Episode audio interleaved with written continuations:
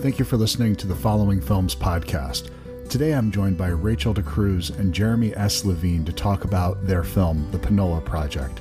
It's a documentary that highlights the heroic efforts of Dorothy Oliver, who vaccinated nearly 99% of her small town in Panola, Alabama, against COVID 19. The Panola Project chronicles how an often overlooked rural black community came together in creative ways to survive.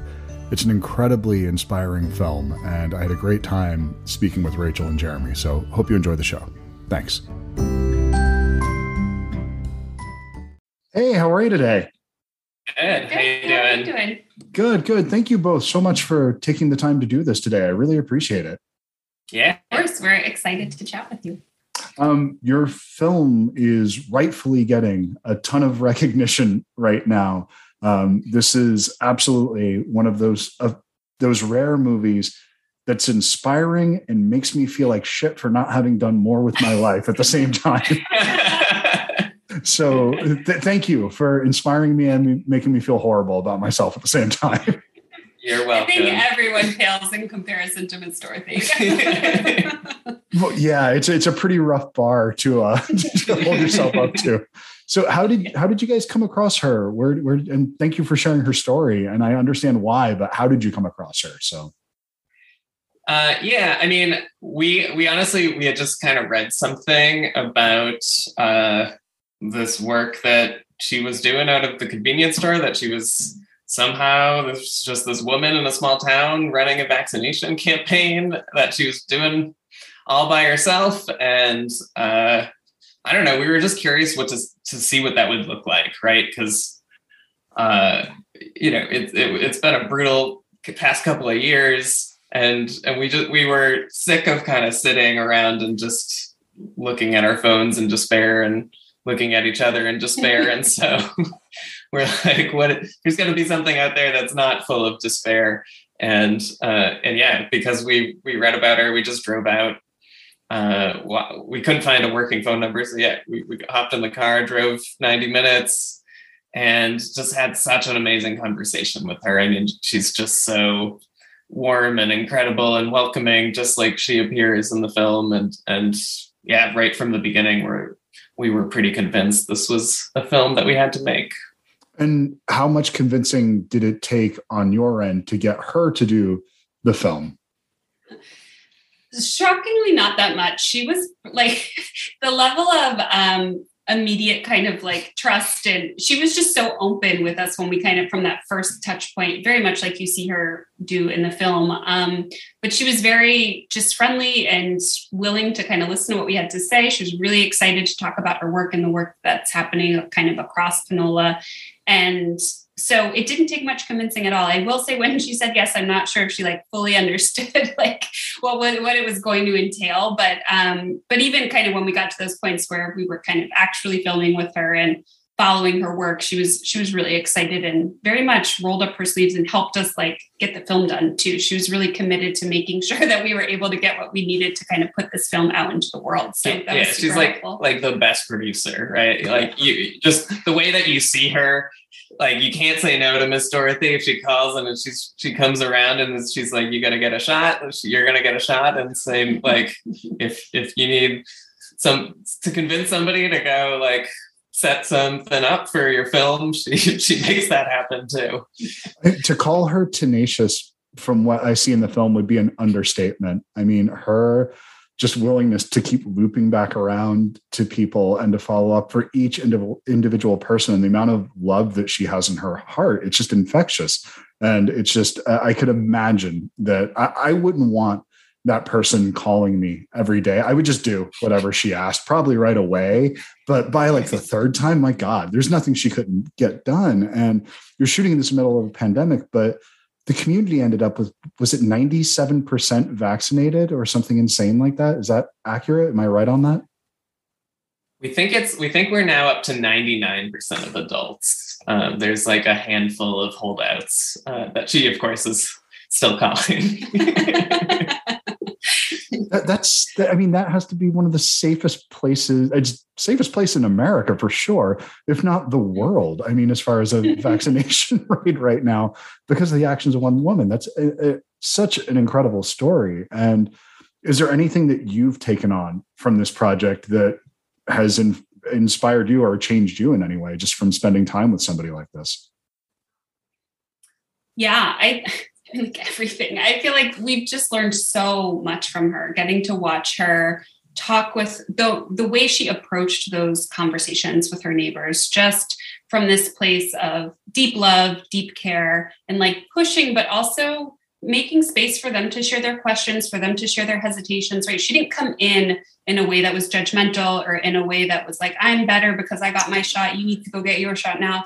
It was, she like, she met people where they were at. And because of the, like the approach she took, she was able to move people. So I think it taught both of us a lot around how do we like, how do we activate people for change and what are the, what are the good ways to have those conversations um, and you know what we see happening on social media isn't doesn't really work. And so here's a model of something that does. So that was something that really stood out to me throughout the film. Well, to speak for myself, I, I consider myself to be a well-meaning liberal. Um, we can be assholes. We can be the absolute worst in the way that we that we assume everyone needs to catch up and not giving people room and and just not like you said meeting people where they are and it's just it, that's the, been such a huge takeaway for me. It's that people have different sets of information they're looking at and making assumptions about how they arrived at it. It's not helping anyone. And so I, I don't want to continue to be a part of the problem anymore, if that makes mm-hmm. sense. Totally. I mean, I, I 100%, you know, I think when Trump got elected, I was like, I'm gonna go on like Twitter and Facebook. I'm gonna at people, and like, I'm I'm part of the change I want to see. that that went really well. I did I did a lot of lot of good in the world. Um, and then and then just to see somebody like like Dorothy show up and approach things so differently, right? Showing up with it's so clear that she loves and cares the the folks in her community. And so when they're having these tough conversations it is unlike kind of anything i've i've experienced where people disagree. Mm-hmm. um, and, and, you know it, what we focus on in the film and, and mostly what we saw well it, what we filmed um, was people who just had some questions or were scared. And it, it right like it didn't actually take that much convincing um, there were more kind of structural barriers, right? Like, how do I mm-hmm. get 40 miles away to the closest hospital? And these are backcountry roads, and I don't have a car, right? Like, that's a real problem that's mm-hmm. preventing somebody from getting the vaccine. Um, there, there was though. I mean, there was really just like one gentleman we were filming with, who was kind of more down the conspiracy theory rabbit hole and even in that conversation right where they're like clearly so right they're coming at this from such different perspectives there was still just kind of this amazing sense of like they were joking with each other.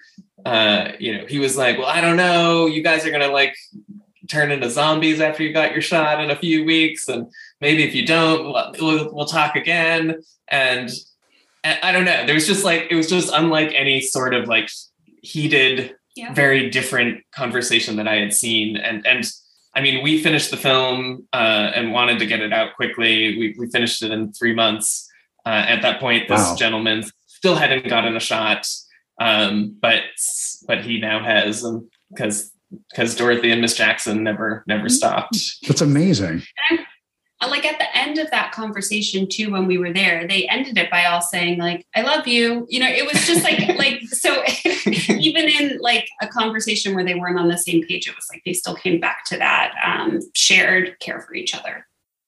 Man I, I, think that's that's something that we could all use as punctuation right now. Instead of dunking maybe we could just end with i love you. We might be in a better world at that point i think so um, how has the response been from sundance from you're having this really wide exposure at this point? I mean as far as there's more avenues now for short form documentaries than there's ever been before which is wonderful.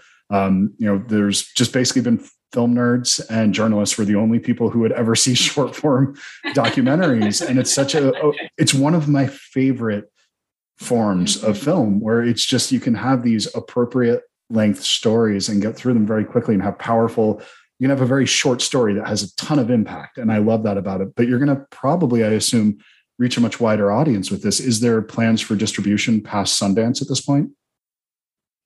Yeah, so we actually we partnered with the New Yorker to release the film in August. So it's still a bit it will still be available on their website post festival, but we, we're certainly getting kind of a whole host of press opportunities and another kind of um, just kind of another chance to be able to elevate Dorothy's story through Sundance for sure. And through that, we actually made a connection with Oxfam, and we're going to be working with them on developing an impact campaign so that we can share Dorothy's story, celebrate Dorothy, elevate her work and the work of kind of Black women across the country that are holding things down, but then also think about like how do we link that to really concrete policy asks that will help ensure that communities like Panola don't get left behind as we move forward. What would some of those asks be that you would look for as far as policy changes at this point?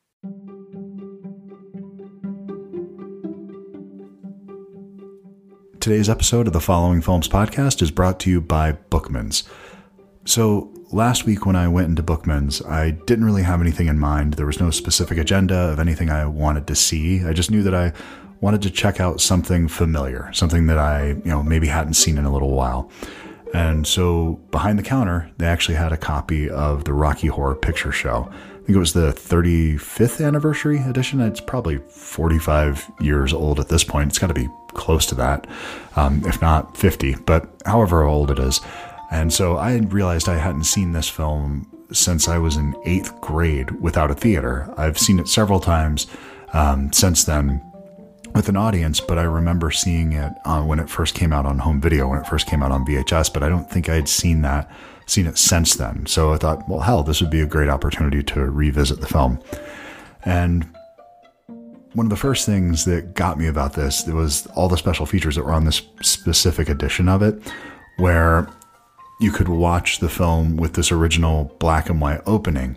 And so the entire opening of the film, if you're familiar with it, is black and white now until they do the time warp. That's when it has the uh, Dorothy going into Oz kind of thing. And that's where the color comes into the film. And it really hammered home this idea, something that I knew was there, right away, but it just, I guess, in all the times I've seen the film, it never really sunk in how much this is a play on the 1950s um, Steve Rogers films and that that kind of thing. And it was just this really fun experience to revisit this film in this way, something that I hadn't seen this way. Uh, I've only I got used to seeing it with an audience and having all those gag lines and you know watching it actually stand up on its own and having this really interesting, bizarre, weird, fun, sex positive for a film made in the 1970s movie that you wouldn't expect, filled with great performances and really good songs. So I had an absolute blast watching it. And that's all because I went down to Bookman's. And um, n- another thing that they never have me mention in the ad copy, but I think it is something that I do want to point out is that generally speaking, I don't go into public a lot, and Bookman's is one of the few stores that I go into and I feel really comfortable um, taking my kids with right now, where there's always somebody at the front door counting people as they come in to make sure it's not too uh, packed, keeping things socially distanced. Um, when you check out, everything's marked for you to stand, and they have um, glass dividers for the employees there. So you can tell that safety is an absolute priority for them. And it just is nice to feel safe when you go into a store. Um, not, not, not everywhere is like that. So it, it is just a comforting thing. And not only does Bookman Bookmans have your cool covered, they also have your safety covered in this regard. So um, make sure you go check them out, support Bookmans, because there's going to be something interesting that you'll find there. And now back to the show.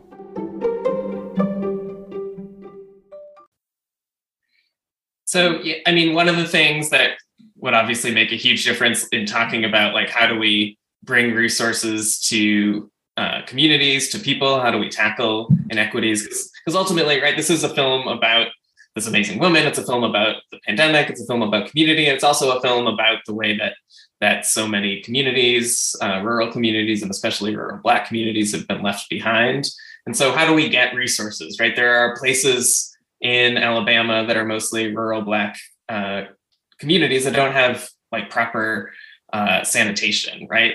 And so there's this huge opportunity right now where there's money coming from the infrastructure bill and and like how do we make sure that that money gets to the communities that are most in need of that um, and and you know passing something like build back better would go such a huge way to um, to being able to to close some of these inequity gaps and and so there's there's specific like policy uh, work that we're hoping that the through Oxfam they can help use the film to draw attention to to why we need to make some of these changes. And it, it's interesting too, uh, you know, as we've been going into it, rural communities is like this weird thing that they've been wildly left behind, but like politically, it's a thing that even kind of Republicans can be like, oh, I I, I support that too. So there there might be a way to help, um, you know, either rebuild some fire for some of these these policies or or just kind of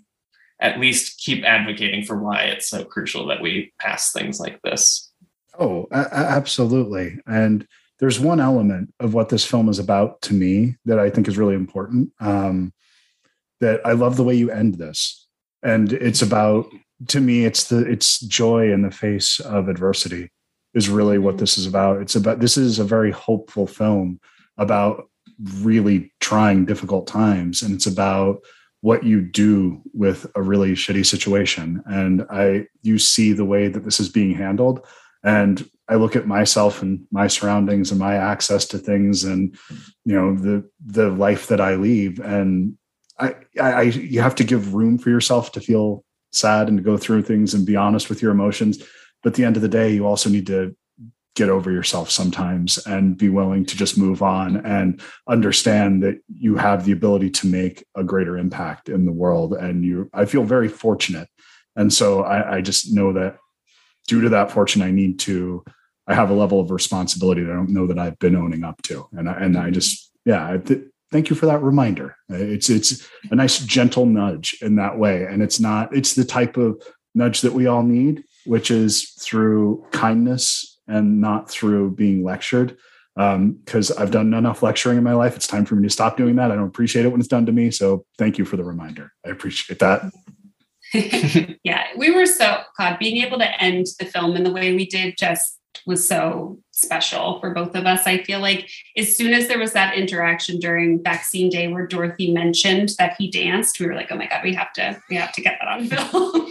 and so we were so excited when he agreed to be filmed. And then we had to nudge Dorothy a little bit to kind of get in there with him to do the little numbers you saw of them together. But um, that ended up being a really sweet moment as well. So it was that was one of the highlights for sure of our time down in Alabama for me. Yeah, we, he he. I think it was the highlight of last year. It was so good. I mean, th- this he he had a um, family member kind of play a specific song he wanted to dance to. It's not the song we that that we hear in the end credit music, but um, it I, I can't remember what it was. It had the longest intro, and we hadn't seen this man dance yet, and we're shooting in slow motion, and you know it's burning cards, and he's like barely moving.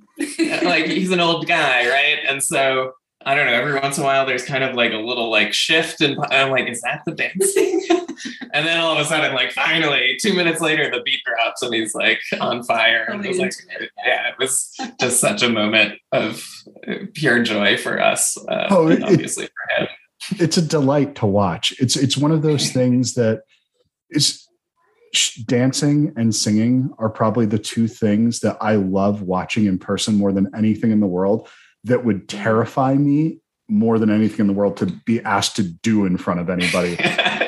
I can't I can't sing a, a, lick, but I would rather do that than dance in front of anybody. My the, no, that, that would never happen. And to see people do that, it's just there's something really beautiful about it.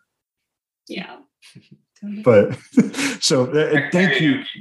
Yeah, yeah. No, sorry, just karaoke is my deepest fear, so I, I really legitimate. Yeah, it's a scary thing. Yeah. well, I think my version of karaoke should be your greatest fear. You never want to hear that. So, but thank you both so much for taking the time to do this, and thank you for making this wonderful film. It's truly um, an inspiration. And I, I was wonderfully surprised. Uh, you know how these festivals go. Um, there's a lot of things that you witness over the course of nine days that not a lot of it's feel good. Not a lot of it leaves you with any hope. So this was absolutely the sorbet, the palate cleanser that I needed this week. So thank you for that. Cool. Thanks for having us on. Yeah. Absolutely. Thank you. Good luck, guys. Thank you. Bye.